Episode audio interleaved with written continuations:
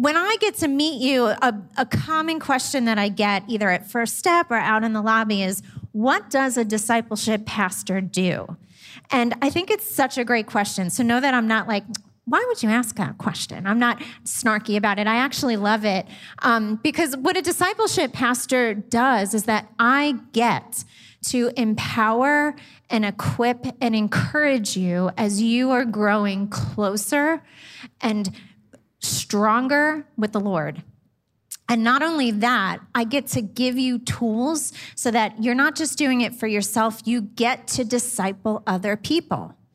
That's what this whole relationship with Jesus is all about. Not that we just sit with it all by ourselves, but that we get to share it. That's the gospel. That's the good news. That's what he came for, is to share that with us.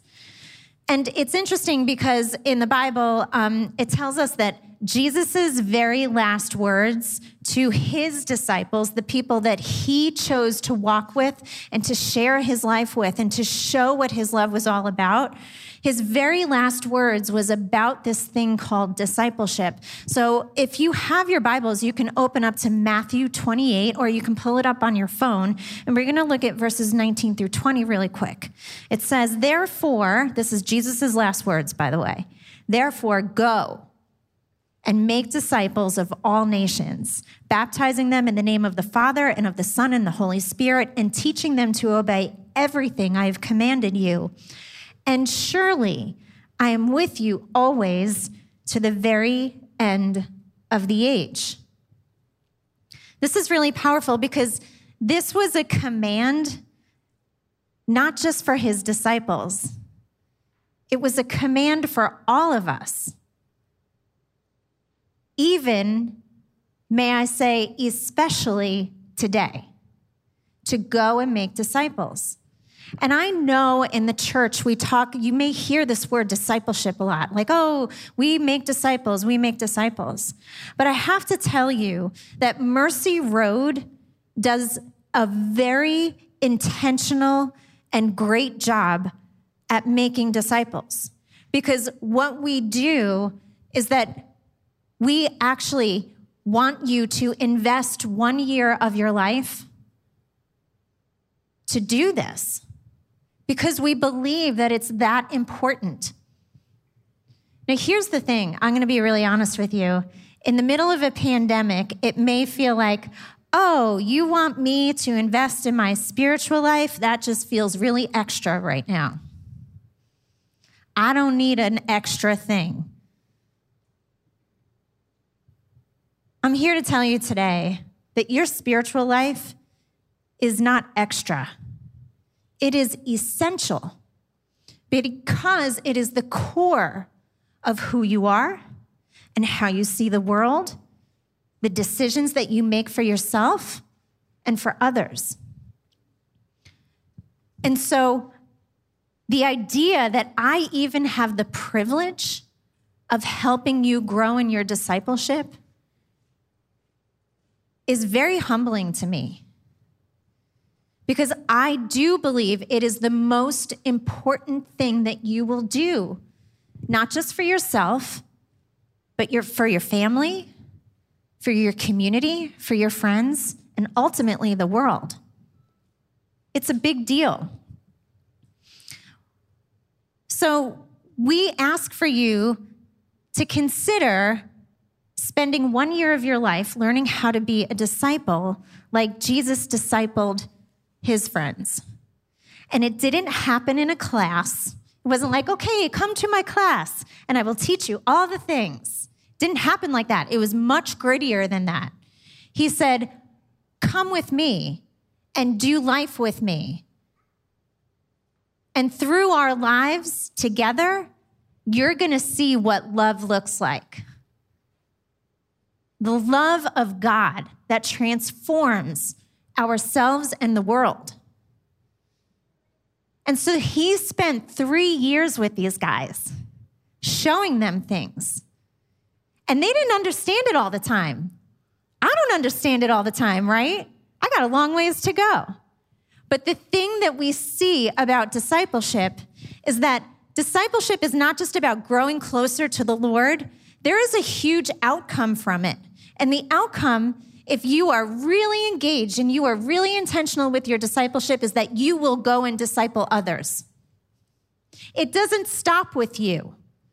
Because once you have the tools and you learn the rhythms of what it's like to live with Jesus, you can't help but want to share it with someone. Do you hear what I'm saying? It's like getting a really awesome gift that you're like, oh, I got to tell everybody about this. I know that many of you have already asked Jesus into your life and you've surrendered your life to Christ. And I know that that's a huge thing, and I'm so grateful for that. But I have to be honest with you making that decision to surrender your life to Christ is not separated from your discipleship, it goes hand in hand. And so, if you are not engaging intentionally in your discipleship relationship with the Lord, you're missing out on an essential, not an extra, an essential part of your faith and what God has for you. In Huddle, we talk a lot about these things called kairos moments. Kairos is a Greek word for like a critical moment, like right here, right now. And a kairos moment in the context of huddle is where we say, Oh my gosh, what is God saying to you right now? And what are you going to do about it? And I have to be honest, Kairos moments, when we talk about them in huddle, they feel like sucker punches. And I don't know about you, but 2020 has felt like one sucker punch after another. Can I get an amen? Pandemic, okay. Quarantine, okay. For me, a big sucker punch has been being a full time working mom and trying to do virtual school with my kids. Okay, and I was an educator for 18 years, by the way, and it's still very hard. How about a crazy election? Huge sucker punch. How about just trying to interact with friends and family? Everything, everything is so controversial right now, right? Maybe you expressed something, and I don't care what you expressed, to be honest, and you had friends and family distance themselves from you because it was too much. Y'all, that's a sucker punch. And it happens on both sides, both sides of the political spectrum. I'm just saying. Kairos moments are happening to us all the time. But here's the thing Jesus said, in Mark chapter 1, he said, The time has come. The kingdom of God has come near. Repent and believe the good news. And what he was saying is, guess what? I'm breaking through space and time constantly to try to get your attention, to talk to you, and to teach you, and to show you what my love is. Those sucker punches, what if though that was God trying to talk to you about something?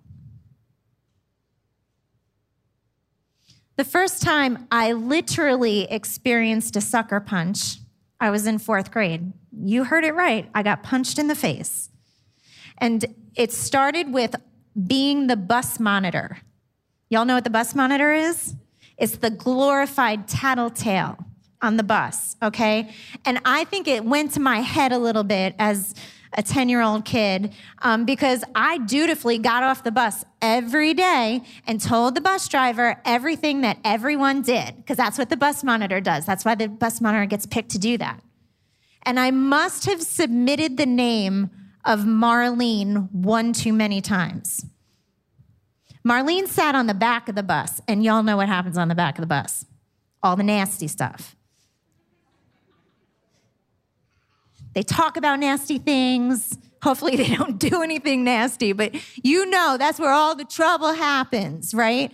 And so I would tell on Marlene. And the bus driver then told her parents. and she got in trouble. Well, in my the lack of my fourth grade wisdom, I forgot that Marlene was on the swim team with me. And so after swim practice, the day that she got in trouble, she met me outside the pool. You know where this is going. And she called out my name, and I turned around, and girl, she punched me in the mouth. I literally, it didn't hurt as much as it like rattled me. You know what I mean? Like there was no blood, there was no tooth lost, it was nothing like that, but it just shocked me. Oh my gosh, like I'm the bus monitor. Who hits the bus monitor? But thank you, Jesus. My best friend's dad, who happened to be the chief of police, saw the whole thing. This is how I know God is real is that Lisa Tagney's dad was sitting right there. And he came over and he put his hand on Marlene's shoulder and he said, Young lady, you're to come sit with me until your parents arrive. And he happened to have his police car with him that day. So that was really exciting. well, the next day, I was in dread because I knew I would have to see Marlene that day on the bus. And she punched me in the face, by the way. if I didn't say that already. So I get on the bus and I just quietly sit down and I look over and I see Marlene. And Marlene's head was down. And then she lifted it up and I saw that she had a black eye. My heart sank because I didn't know what happened, but I knew something wasn't good. You know what I mean? And I didn't have the courage to do anything at that point, but I sat with it all day at school. I'll never forget it. And then after school, I got back on the bus and I got the courage to sit across the aisle from Marlene. And I just quietly said to her, Are you okay? And I could see the tears start coming down her eyes. And she said, Will you get off at my bus stop with me? And I said, Okay. But the problem was is that it was an extra mile out of my way to get home. But I got off the bus with her that day, and on the walk home, she began to tell me how her dad hit her when she got in trouble. And that this was not the first time that this had happened to her. This happened a lot. Just this time we could see it. And I remember going home and thinking, we don't really know people. Every single one of us has a story. Every single one of us, with the story that we have, we are doing the very best that we know how right now. Right? Amidst a pandemic, amidst everything. And I swear that that moment with Marlene made me who I am today. That it made me want to lean in closer and get to know people and say, Tell me about you. And to courageously and curiously and compassionately walk alongside them. We're aching for that right now. And in a discipleship relationship with the Lord, that is what He does with us.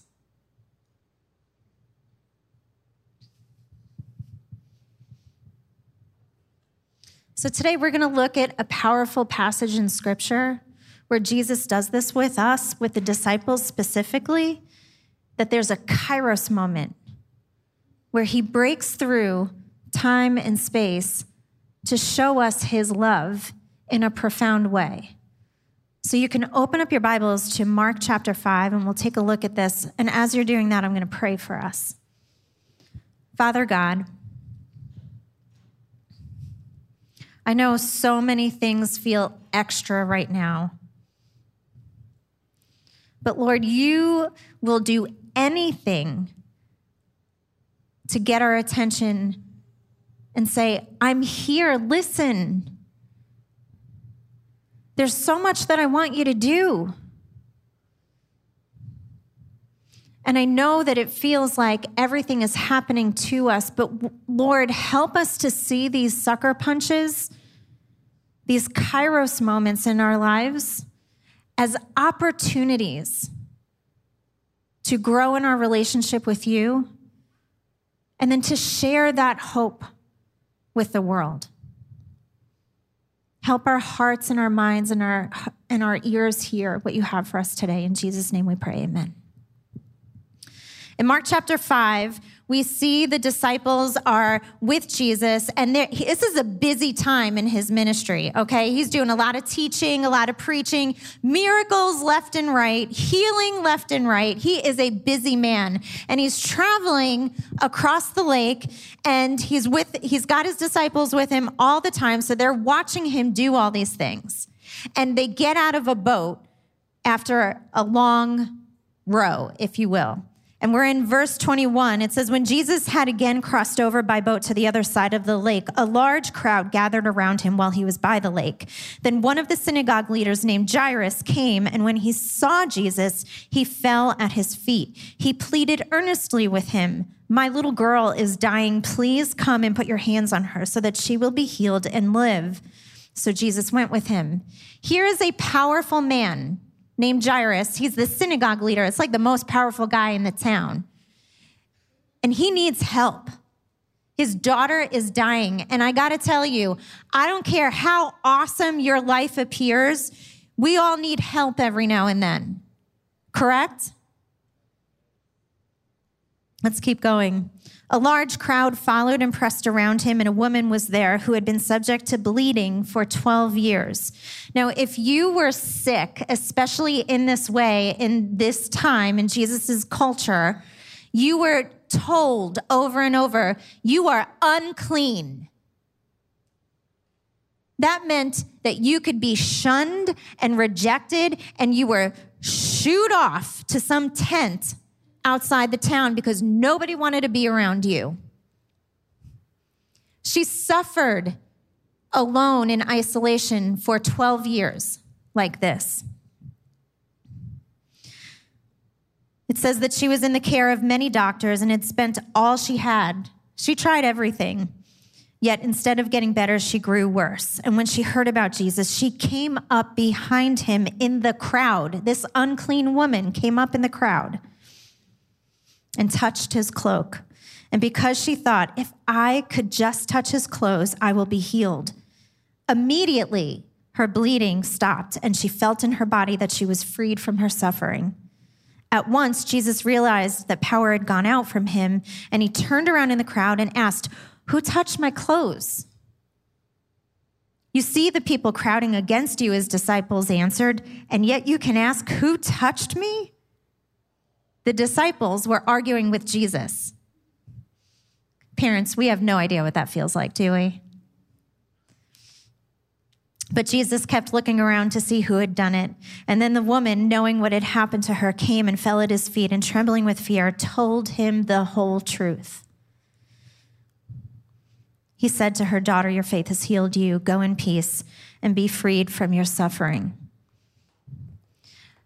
Friends, if you believe that God has more for you and you are ready to engage in a discipleship experience, which we are all called to do, I'm going to tell you that it's going to take three things. Are you ready? Are you ready? Number one, it's going to take courage. It's going to take courage to stop all the things that are happening in your life, to listen and hear what God has for you. Our culture is as crazy busy as it ever has been. Can I get an amen? I'm old school, so I was born in the 70s. I'm just being real with you. So if you, are in my age bracket, God bless you. And if you're not, maybe you feel this way too. But my phone is always going, going, going. Anyone ever feel like that? Like, oh my gosh, the text nonstop. I can't keep up with it. the emails, the dings, dings. I got to keep up on social media. I got to do this. I got to do that. And then everyone's got to go somewhere all the time. It's cuckoo for Cocoa Puffs. But Jesus had the courage. Remember, there was a huge crowd around him. And he had the disciples and they're all expecting him to go, go, go. You got to go get Jairus' daughter and heal her.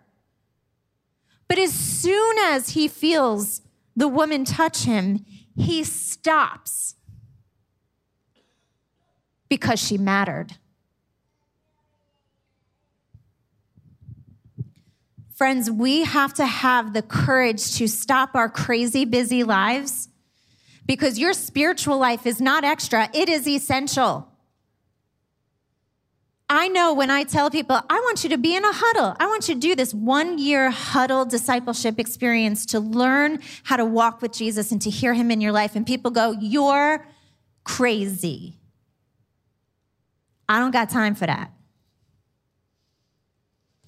I'm telling you, you gotta. What if you don't? What are you missing out on? If you don't invest in your spiritual walk with the Lord.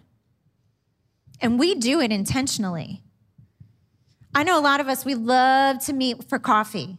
Who likes to meet for coffee? I love coffee. I love Ethiopian coffee. It's where my son is from. I love it. And we're like, well, I'm doing discipleship. I'm meeting, I'm meeting so and so for coffee every now and then. And I love that. I think God uses that, and I think that's powerful. But that is not discipleship, that's mentorship. And let me challenge you a little bit with this, because if you look at how Jesus taught, he taught in a group. He didn't disciple one on one.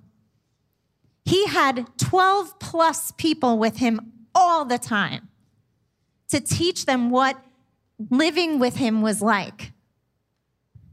He didn't just say, Oh, just you and me, let's go get coffee. He didn't do that.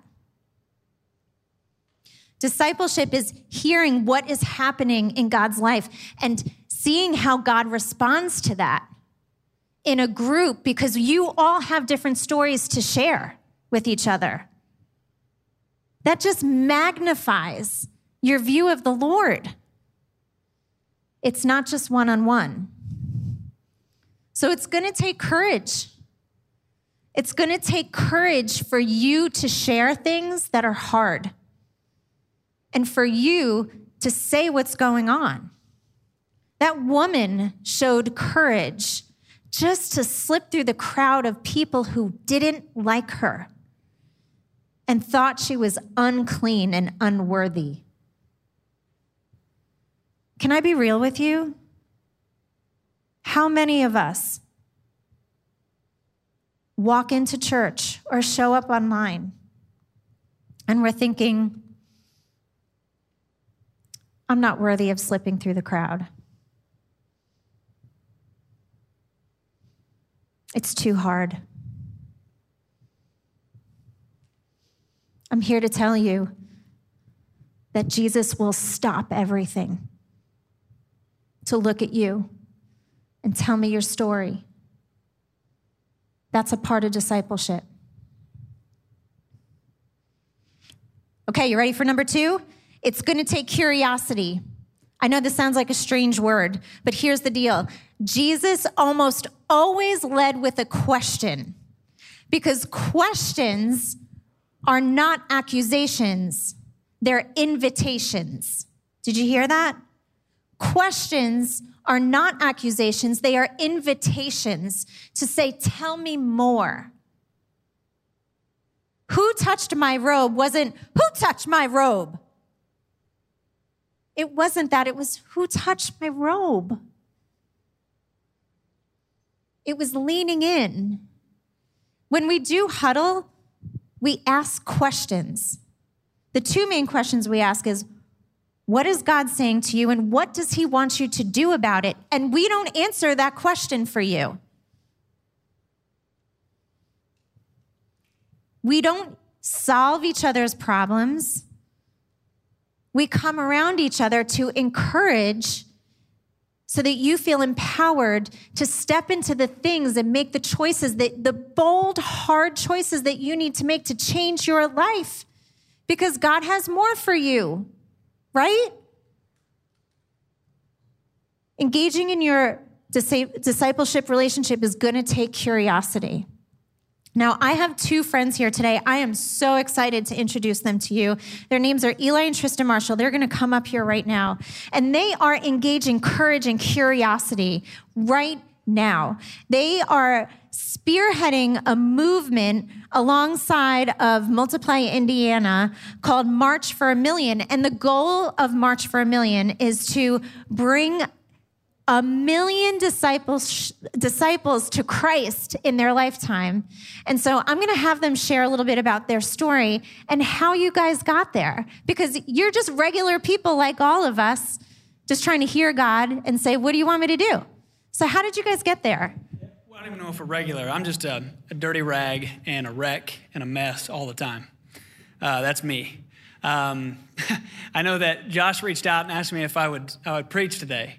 Um, and uh, I know that Mercy Road's scraping the bottom of the barrel if they're asking me to do it. So um, I thought 10 minutes might work. So here goes 10 minutes of that. Before I get started, uh, I want to pray. Because, like I said, I'm a dirty rag and I'll wreck everything if I don't bring him into the room. Not that he's already uh, not here, but let's just be sure of it. Father God, thank you for this day, for this time, for these people. Lord, I, I don't want this to be lip service. I want to mean every word, Lord. I want you to absolutely infest this 10 minutes with your spirit. I want to feel you. I can I, I just want I just want to palp it, Lord. I love you so much. I thank you for being here. In Jesus' name, amen. Kathy, can I flip this on its lid for just a second? Yeah. So um, 2020 is shook, right?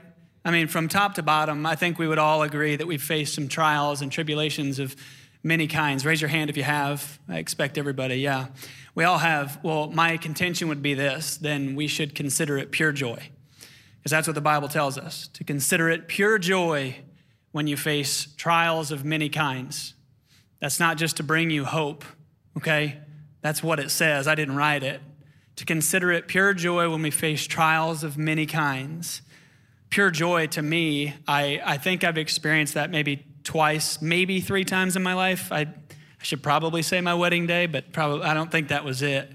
Pure joy was when I had my two kids, though. That was pure elation, right? It was unadulterated, unfiltered joy that I experienced. I couldn't even contain the joy that I felt pure joy is what we're supposed to feel in this time. My argument would be that in 2020, there have been more times for Jesus to show off than in any other year that I've been a part of, and I would imagine any other year that anybody's been a part of. So we should be praising his name. Amen? Amen. All right, so I can kind of talk about my story, and she's talked about the bleeding woman a little bit. And what I've realized since they have reached out to me is that I relate to this bleeding woman a lot a whole lot. And I'd say that we all do in search of really Jesus. Well, I didn't know that I was supposed to be a part of today, but Jesus did. Um, it was on uh, the 12th of this month that Josh said, Hey, could you preach for us? And I, I had to go on a business trip, and I didn't feel like I could present something that was worthy of going in your guys' ears. Okay, so I politely declined, and then the Holy Spirit just kept saying, Hey, but I'm going to fit you in there somehow. So here I am sitting. Well, on the 9th of this month, so three days prior to him asking, I had written something. I'm kind of an old soul. I write in my journal every single day. It's how I purge my thoughts. It brings me closer to Christ. I don't know if you do it or not, but I do. And um, we attend Northeast. Well, the, the Spark approach is not going on over there. I had no idea that that's what you guys were, were using. And I also had no idea that Kathy was going to be using the bleeding woman to kind of segue and tie together her entire series. But I wrote this three days prior to knowing any of that.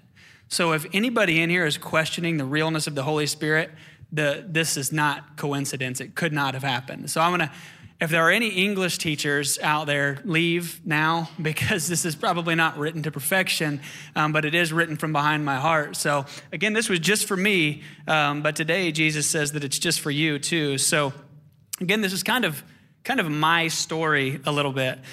For years, I have bled on my own in the dark, Fear and doubt filled my head. My soul yearned for a spark. I'd chased the wrong things, the money and fame. These shells left me empty. I'd played the wrong game. Take heart, he can save me. He will right my wheel. New focus, eternal. Things I can feel. I now stand next to the woman in the crowd looking in. And this is like when Trista started shaking the other day when I shared this with, with Kathy. We see the king pushing through, carrying our sin. She's tired of chasing her old life of smoke, now diving through the crowd. She stretched for his cloak. A fingertip of faith has cleansed her sin. After watching this happen, now I'm diving in. Now, I have um, I've been on the outside of the crowd before, um, not even looking toward the middle. I've I've looked out. I have been in the wrong places at the wrong times with the wrong people. I've searched and uh, searched and searched. Take you back to the beginning of my story. I was a baseball player. Um, those are my glory days, and I'm not going to relive them up here. But I was a baseball player, and um, I, when you have a decent arm, you get a scholarship, and you go to college and you play baseball, right? Um, you go to baseball and you play school is what you do, and that's what I did. I played school uh, pretty well, and uh, then all of a sudden, after two years, Jesus said, Well, you thought you were going to do all these cool things with baseball, and that was really cute. I'm going to take your shoulder, and you're not going to do that. I've got bigger things for you. I've got more, more of me for you to meet, right? And I didn't know that at the time, and I was just shell shocked. Like my shoulder was gone. I couldn't do it anymore, and I didn't know what I was going to do. I was just this big dreamer, wandering aimlessly, kind of a hurricane, you know, looking for a place to make landfall, really. And I still kind of am, but I think I'm getting closer and closer. And so that was me on the outside of the crowd. And then I was like, man, where am I going to go? So I took my first step into the crowd, right? Um, and we've all done this. And if you haven't, it's, it's time to kind of start taking your step through the crowd to find him, to reach for his cloak. And so I took my first step and I, I don't know, I got a job. I worked on a drill rig for two years, um, provided for my family, and thought I was doing the right things. Um, loved to work hard. That's how I grew up. Um, and then that, that suit just didn't fit anymore. There was something more for me, right? It took courage, it, uh, it took some uh, curiosity, and those things that she's talking about today, it took that. And so I stepped into my next role and I thought, man, I should probably use my degree for something. Um, and so I took a sales job, and that suit definitely didn't fit. Um, I did okay at it. I mean, I, I, was making money and I was, I was learning and all those things. But 18 months later, the Lord said, Hey, I've got something else for you. And, and that's when I kind of had a, a, larger season. So I stepped into a third row of the crowd now, not realizing that I'm getting closer to Jesus, but I'm, I'm growing in this process. I'm becoming more. He's, he's kind of galvanizing me and shaping me and molding me as I'm stepping forward, right? And so now I'm in this third row of life. And that third row of life for me was um, almost a decade's career on the Anderson Fire Department. Um, so that was that was quite an experience. I tell people I lived a thousand lifetimes um, in that ten year career, and that's actually true. Like it does take courage to be a firefighter, but it takes craziness to be a firefighter at Anderson. Um, it was it was unbelievable the things that I saw, but I was so honored and humbled to be able to have the opportunity to help people in their darkest hours like on their worst days, that was really special. And that brought me closer and closer and closer. So, to make this long story short, eventually, um, Jesus kind of grabbed a hold of me because I was standing in this crowd, and, and it was almost like, like I just caught a glimpse of him, you know, going by, kind of like she did. She saw, she saw Jesus just kind of walk by, and, and then it was like, man, how in the world do I get there? And, and how do I just, how could I just get a fingertip on his cloak? What do I have to do to feel him? You know, what do I have to do to have him take hold of my life? And so I started to step forward, and that leads me to today. And I got to tell you, this is a God sized goal and a God sized mission. And the good news is, I serve a really, really, really big God. Um, a million souls, a million disciples. I, I'm not going to apologize for saying that word. I believe that we serve a king and a God that will make that happen in the state of Indiana. I believe that wholeheartedly. But what I will tell you is this, and this goes out to everybody, including myself it's high time we stop sitting on our hands and doing, doing nothing. Because we shouldn't be coming to church to get a cool TED talk. We can log on to a podcast for that. It's high times we knock the walls of the church down and we go do those things. Actually, be the church that I know we can be. How do we do that? Man, I don't have all those answers. I'm, I'm kind of sifting through that right now, but I know that sitting around doing nothing is not the answer.